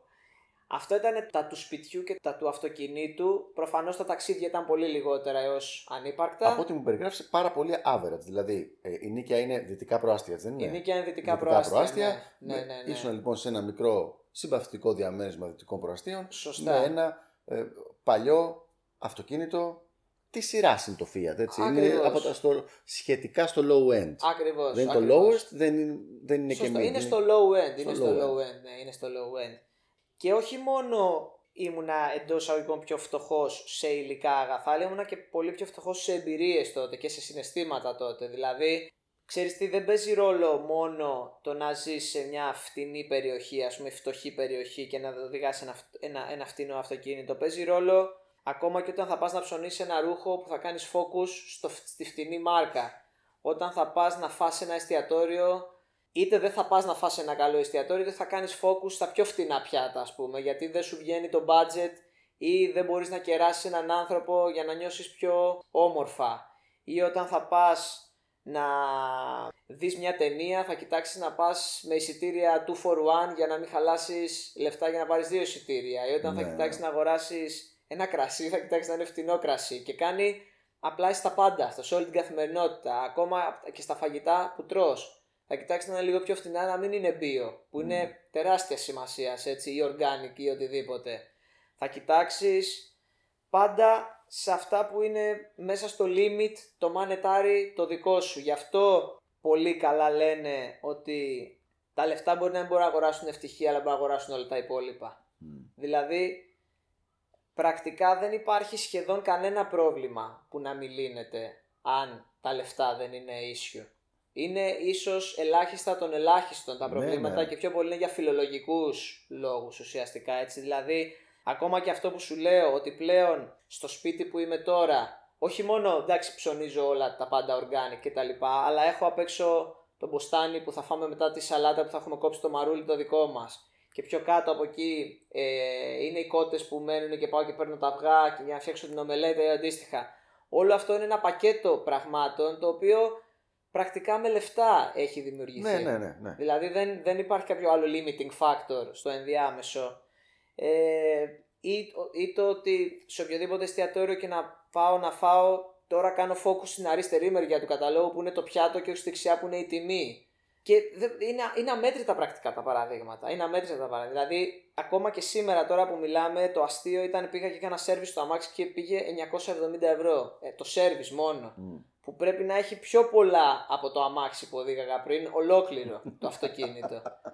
Πόσο μάλλον δηλαδή είναι τόσα πολλά πράγματα στην καθημερινότητα που σου δημιουργούν στρες, άγχος και στενοχώρια που δεν το καταλαβαίνει κάποιος ότι κάνουν compound με τα χρόνια. Και μόλις ξεφύγεις από αυτό το πράγμα. Μπράβο, μπράβο. Εγώ έχω δει, βέβαια, πολύ μικρή παρένθεση, ότι σε σχετικά χαμηλό για τα δεδομένα τα οποία μιλάμε τώρα, Μμμ, income, μμμ, μόλις ξεπεραστεί αυτό, το οποίο είναι τα 5.000 το μήνα αυτό, μμμ. μειώνονται δραστικά τα, το στρες, το, το Σωστά, στρες αυτό. σωστά. Αυτό δεν σημαίνει ότι αν σκάσει ένα extra cost, cost μάλλον, 2-3 χιλιάρικα θα χαρείς. Σίγουρα, θα πεις YOLO, αλλά σίγουρα. στα 5 χιλιάρικα έχει λυθεί αυτό το πράγμα. Και αυτό και στην κοινότητα, στα wealth σεμινάρια λέμε σαν πρώτο ε, μαξιλαράκι, τα 5.000 το μήνα και μετά εκεί πέρα μειώνεται το στρες και μπορείς πια να αρχίσεις να βλέπεις τα πράγματα με λιγότερο scarcity. Δηλαδή, True. ναι, δεν θα μπορείς να πας στο καλύτερο εστιατόριο σε κάθε μερινά να τρως, αλλά μπορείς να πας δύο φορές το μήνα και να δώσεις και από 200 ευρώ το άτομο κάθε Σωστά, φορά. σωστά. και να σωστά. είναι λιγότερο από το 10% του- των εισοδημάτων σου αυτό Κάπως το πράγμα. έτσι είναι. Κάπως έτσι είναι. Κάπως έτσι είναι. Και όταν πιάσεις τη δική σου φάση, μιλάμε για πολλαπλάσιο πολλαπλάσιο αυτό το πραγμα εκεί ξαφνικά μειώνεται το στρες στο σχεδόν μηδέν όσο Ναι. αφορά τα οικονομικά, Ναι, ακριβώς. τα οικονομικά θέματα. Μπορώ να το Ακριβώς, καταλάβω ακριβώς, πάρα πολύ. Ακριβώς. Αλλά λέγοντας το που λέγαμε πριν, λοιπόν, ήσουν πριν από τέσσερα χρόνια λοιπόν στην Νίκαια σε ένα μικρό ε, διαμέρισμα σε εκείνη την περιοχη με ένα αυτοκίνητο 15 ετίας Μμμ. ε, με, θυμάμαι ότι μου είχες πει με λίγους φίλους και παρέα τότε και όχι κάποιο δε, δεμένο Σωστά. Group από σωστά, συνεργάτες και Σωστά, σωστά. με τους σωστά. τυπικούς φίλους που είχες από το σχολείο, πανεπιστήμιο. Ναι, τέτοια από τη πράγματα. γειτονιά Από τη ή γειτονιά. οτιδήποτε. Ναι, ναι, ναι. Με αυτούς τους λίγους που είχαν μείνει. Τώρα λοιπόν έχεις μεταφερθεί σε μια πολύ καλύτερη περιοχή της αττικης σε ένα τεράστιο σπίτι. Πόσο είναι το σπίτι; Το σπίτι είναι 200 τετραγωνικά. 200 τετραγωνικά. Το οίκημα και είναι 4 στρέμματα όλο το οικόπεδο. Μπράβο. Με μια με ωραία πισίνα, barbecue βλέπω. Έτσι. Barbecue, κήπο, Κήπο, κυπάρα. Κυπάρα. Είχα δει και το προηγούμενο σπίτι σου, αυτό είναι πιο κυπάρα. Ναι, ναι, γιατί ναι. είναι και. Είναι πολύ, πολύ καλύτερο. Πολύ Πολύ, καλύτερο. καλύτερο. Πολύ καλύτερο Και η σπίτι. πισίνα πρέπει να είναι μεγαλύτερη, έτσι. Και η πισίνα είναι αρκετά μεγαλύτερη. Λοιπόν, έχεις ένα αυτοκίνητο, μια αυτοκινητάρα, Μμμ. δηλαδή supercar. Γιατί και εγώ έχω sport, αμάξι, αλλά καμία σχέση. Έτσι. Ναι, ναι, Ε, ναι. Εντάξει, το supercar είναι λίγο υπερβολή. Δε- Είναι, γιατί Είναι- δεν τα ξέρω τόσο καλά τα μοντέλα. Είναι Πρέπει να λίγο μιλήσουμε υπερβολή. με τον αδερφό μου. Είναι Για λίγο αυτό. υπερβολή το supercar. Αλλά έρχεται. Έρχεται και αυτό. Ναι, ναι, ναι. Το κανονικό κανονικό supercar έρχεται. Πλην είναι στον δρόμο. είναι Αυτό στο είναι τέλος του baby χρόνου. supercar. Εντάξει.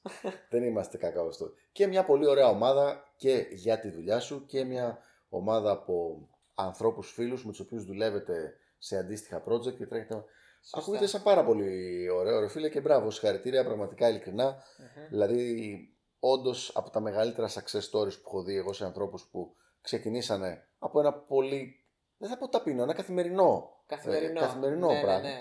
Και Καθημερινό. φτιάξανε και Καθημερινό. χτίσανε κάτι δικό τους πολύ αξιόλογο Μμμ. με δικό σου προσωπικό grit, ας πούμε, προσπάθεια Ναι, και ναι, τέτοια ναι. και Και πολύ βοήθεια από άλλους ανθρώπους φυσικά, έτσι. δεν ξέρω ρε φίλε, το- εγώ θεωρώ ότι η διαφορά ήταν το δικό, η δική σου και προσπάθεια και το mindset δηλαδή το 14 και εγώ ήμουν fully aware του τι είναι το KDP. Μμμ. Είχα διαβάσει το τι είναι, είχα διαβάσει και για digital publishing house λιγότερα, πιο πολύ είχαμε διαβάσει βγάλε λεφτά σαν συγγραφέας. Μμμ. Λοιπόν, αλλά ή- ήξερα τι είχε, ήξερα τα ποσοστά. Με το Amazon το χρησιμοποιούσα 10 χρόνια πριν, ήξερα τι είναι. Μμμ. Ε, αλλά δεν ξεκίνησα κάτι τέτοιο. Ενώ εσύ λες, θα το ξεκινήσω. Ναι, Και θα, μάλιστα θα το κάνω. Θα, I'll make it happen και σαν Ναι. πρώτος, πρώτος, μπροστάρι. Ναι, τότε ναι, τότε ναι. Σαν πρώτος από τους γνωστούς σου και τους φίλους σου και Σωστά, τέτοια. σωστά, σωστά, σωστά. Και ναι, σου είπε ναι. πέντε πράγματα ο Pick Up Man, τα οποία όμως τα είπε και σε άλλα παιδιά. Δεν, δηλαδή, δεν είναι ότι δεν μίλησε με άλλον άνθρωπο. Συμφωνώ απόλυτα, αλλά μια διαφοροποίηση τέλος πάντων να πω εδώ πέρα είναι ότι ο Πίκερμαν συγκεκριμένα εμένα personally με έχει βοηθήσει σε διάφορα επίπεδα. Μμμ. Δεν είναι δηλαδή μόνο σε επίπεδο πάρε διάβασε πέντε βιβλία, με έχει βοηθήσει και από άποψη capital στο παρελθόν αρκετές φορές όταν χρειάστηκα. Με έχει βοηθήσει και σε επίπεδο σε τι νης θα μπορούσαμε να δουλέψουμε, ε, που να βγάλουμε βιβλία, ότι αυτό το νης εγώ το βλέπω να δουλεύει, πάω καλά, για τσεκαρέ το μήπως και τέτοιο. Είναι, είναι πολυδιάστατη η Είναι πολύ- βοήθεια, εντάξει, ας πούμε, κατανοητό, έτσι, οπότε δεν μπορώ να αφαιρέσω ούτε γραμμάριο. Αλλά και όχι, πρόσεξε, μο- και όχι έγιναν μόνο του παρακάτω αυτά. Pick-up Man, έτσι. Τι; Έγιναν παρακάτω αυτά. Δεν Ναι. έγιναν στην αρχή, αρχή, αρχή που Ναι. έκανες την πρώτη προσπάθεια. Όχι, με το δεν, μεγάλο δεν, πακέτο. δεν, έγιναν, δεν έγιναν πριν το 16-17, πότε ξεκίνησε τέλος πάντων να, Να ρολάρει πιο πολύ. Να, να ρολάρει πιο πολύ. Ναι, ναι, ναι, ναι, ναι. Αλλά το, θέλω να το πω υπό την έννοια, ρε παιδί μου, ότι δεν γίνεται να αφαιρέσεις ή να κάνεις δυσμή τη βοήθεια κάποιων ανθρώπων συγκεκριμένα που έχουν παίξει καταλητικό ρόλο, ας πούμε, στην πορεία. Ε, που δεν είδε εννοούσε αυτό το πράγμα, ε, που δεν είδε εννοούσε αυτό. Απλά λέω ότι τουλάχιστον στο αρχικό επίπεδο, Μμμ, πολλά από τα παιδιά, ή τουλάχιστον αρκετά από τα παιδιά της κοινότητας, μμμ, είχαν μμμ. πρόσβαση σε, στο πρώτο μέρος της πληροφορίας Σωστά, τουλάχιστον. σωστά, σωστά. Και μην ξεχνάμε ότι στα Wealth Σωστά. τα σεμινάρια τα τελευταία που είχαν γίνει το 16, Μμμ. ο Pick Up Man είχε κάνει τα τρία από αυτά. Αχα. Οπότε, ή μπορεί και τέσσερα. Τρία σίγουρα. Μμμ. Οπότε τον είχαν ακούσει, τον είχαν γνωρίσει, τους είχε παρουσιάσει τις απόψεις του, πώ το σκέφτεται, το πώ τα βλέπει αυτά τα πράγματα. Αλλά από όλα αυτά τα παιδιά, εσύ το πήρες και το. Για κάποιο και το λόγο παίξες. εσύ νιώθω, νιώθω τυχερός να το πω Γιατί για εμένα είναι αυτό που σου είπα στην αρχή. Με το που διάβασα το πρώτο βιβλίο, κούμποσε αυτό το πράγμα στο μυαλό μου. Είπα. Άντε, πες και ποιο βιβλίο είναι τώρα, γιατί θα έχουν φτιαχτεί όλοι. Εντάξει, είχα διαβάσει το, το Rich Dad Poor Dad, σαν πρώτο πρώτο ever βιβλίο wealth ε, wise, ας πούμε. Που είναι και σχετικά popular. Δεν είναι δηλαδή τόσο super technical ή κάτι περίεργο. Αλλά για κάποιο λόγο για μένα κούμποσε. Ήταν η κατάλληλη ηλικία, ήταν ότι είμαι introvert από μόνος μου οπότε με βόλεψε να κλειστώ μέσα, είναι ότι είμαι παραπάνω λίγο rational από τους περισσότερους και λίγο λιγότερο emotional, δεν ξέρω, είναι ένας συνδυασμός πραγμάτων που εγώ όταν διάβασα το story είπα δεν υπάρχει περίπτωση να μην κάνω πολλά λεφτά στη ζωή μου. Mm. Τέλος. Και, και όντως δεν υπάρχει περίπτωση να, κάνω, να μην κάνω πολλά λεφτά στη ζωή μου. να πέσει τώρα ένα τζετ εδώ πάνω στο σπίτι και μας πλακώσει, ξέρω εγώ. Δηλαδή, και καλά να πλακώσει εμένα που. Εσύ, εσύ τι φταίεις; Εγώ τι φταίω. Η γάτα τι φταίει. Η γάτα τι φταίει. Δυστυχώς για αυτούς, του περισσότερους δεν κουμπώνει ναι. στο μυαλό τους. Δεν γλυκάρει αυτό το πράγμα. Υπάρχει κάποιο differentiating factor που δεν μπορώ να το εντοπίσω και να το, να το κάνω pinpoint και να πω αυτό είναι βασικά. Εγώ το έχω δει επειδή έχω περάσει κάποια χρόνια στην κοινότητα και και λόγω του αδερφού μου εκτός κοινότητας έχω γνωρίσει κάποιους ανθρώπους είναι κάτι το οποίο είναι identifiable αλλά δύσκολο να το κάνεις describe. Αλλά είναι identifiable. Είναι πιστεύεις; Είναι, είναι. Δηλαδή λίγο μιλάς και λες από τους 50 εδώ πέρα αυτός, αυτός, αυτός και μάλλον και εκείνος. Μάλλον. Okay. Αλλά δεν μπορείς να το κάνεις breakdown. Δεν μπορείς να το κάνεις breakdown. Δεν μπορεί, και εγώ δεν μπορώ να το κάνω breakdown. Δηλαδή λέω ιδέες και λέξεις δεξιά και αριστερά, αλλά από πού, τι συνάψεις έχουν γίνει μες στον εγκέφαλο; Και το χρήμα χτυπάει ένα emotional trigger συγκεκριμένο που εγώ ξυπνάω και κοιμάμαι με αυτή την ιδέα, δεν μπορώ να το, να το κάνω pinpoint πώς δουλεύει ακριβώς. Είναι, σε άλλους δουλεύει, σε άλλους δεν δουλεύει βασικά. Ναι. Όπως και πολλά πράγματα που μας μοτιβάρουν όλους. Δηλαδή κάποιος βλέπει ένα six pack και λέει Παναγιά μου εδώ είμαι, θα πεθάνω υπεραθλητής μέχρι να το κάνω, θα πεθάνω με six pack. Κάποιος άλλος ξέρεις, θέλει, λέει θέλω να πάω με χίλιες γυναίκες μέχρι να πεθάνω, δεν μπορεί να σταματήσω με τίποτα. Είναι τι κουμπώνεις του καθενό το, το κεφάλι βασικά. Μάλιστα. Ρομπέρτο, ευχαριστώ πάρα πολύ. Ήταν για άλλη μια φορά απόλαυση το να κάνουμε αυτό το podcast ε, μαζί. Κάτι που σπάνια το λέω όταν κάνω podcast με guests. Θέλω να σε ευχαριστήσω και εκ μέρους των παιδιών που θα πάρουν πάρα πολύ value και πολύ inspiration πιο πολυ από αυτά που ακούσανε.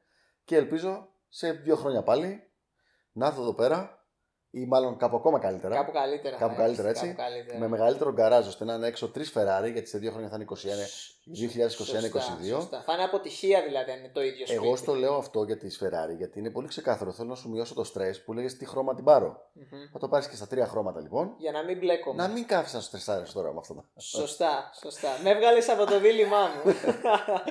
λοιπόν, και με αυτό το, χαρούμενο, το χαρμόσυνο τρόπο σκέψης. Χαιρετήσουμε όλους. Σε ευχαριστώ και εγώ με τη σειρά μου πάρα πολύ που τον κάναμε αυτό το podcast ξανά, το sequel. Είναι και για μένα refreshing αρκετά. Οπότε ραντεβού σε ένα-δύο χρονάκια με άλλα supercars και άλλες βίλες. Και πάλι διπλασιασμό και διπλασιασμό και, και διπλασιασμό. Και διπλασιασμό, και διπλασιασμό σε όλα και σε άλλα. Γεια χαρά, παιδιά. Φιλιά, καλή συνέχεια.